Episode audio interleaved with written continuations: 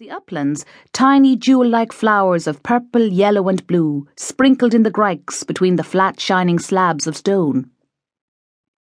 Orange-tip butterflies swoop among the cuckoo flowers. Vibrant blue-green dragonflies haunt the crystal waters of the spring wells. And larks soar high above the contented cattle. The sky, on that morning of the eve of Bealtaine, 1509, was a clear, bright blue, with wisps of bog-cotton clouds drifting slowly across.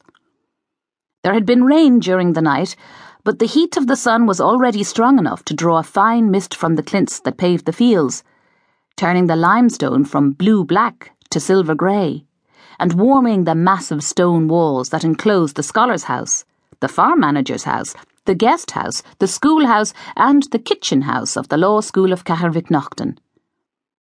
No one was awake there. No sound of scholars' voices, no clatter of breakfast pans, no clank of the water pump. All was silent except for the excited high "feet, feet, feet" call of the swallows, and the distant lowing of cows, knee-deep in the golden dust of the buttercups. 100 yards away from the law school was the Brehon's house, a substantial 2-storey building of well-cut stone with a wispy plume of aromatic peat smoke drifting from the central chimney. Around the house was a garden of about 1 acre. From the front door to the gate ran a path of stone flags lined with pots of lilies. A small woodland of hazel trees to the west protected the plants against the strong salt-laden winds from the Atlantic. To the north was a hedge of gleaming dark green holly, tall white flowers growing in its shelter.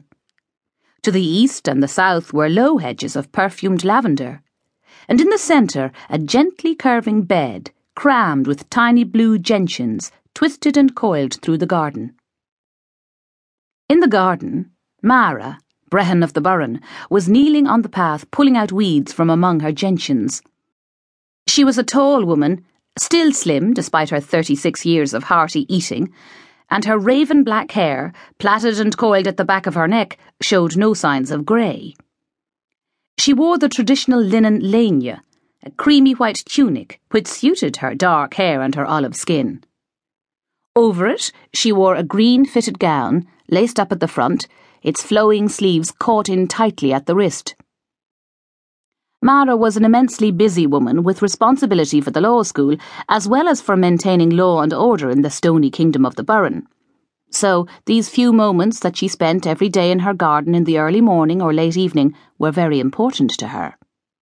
However, she was also a very sociable person who enjoyed a chat with her neighbours, so when footsteps sounded on the stone road that ran between Caherwick Nocton and Bower North, she looked across the wall.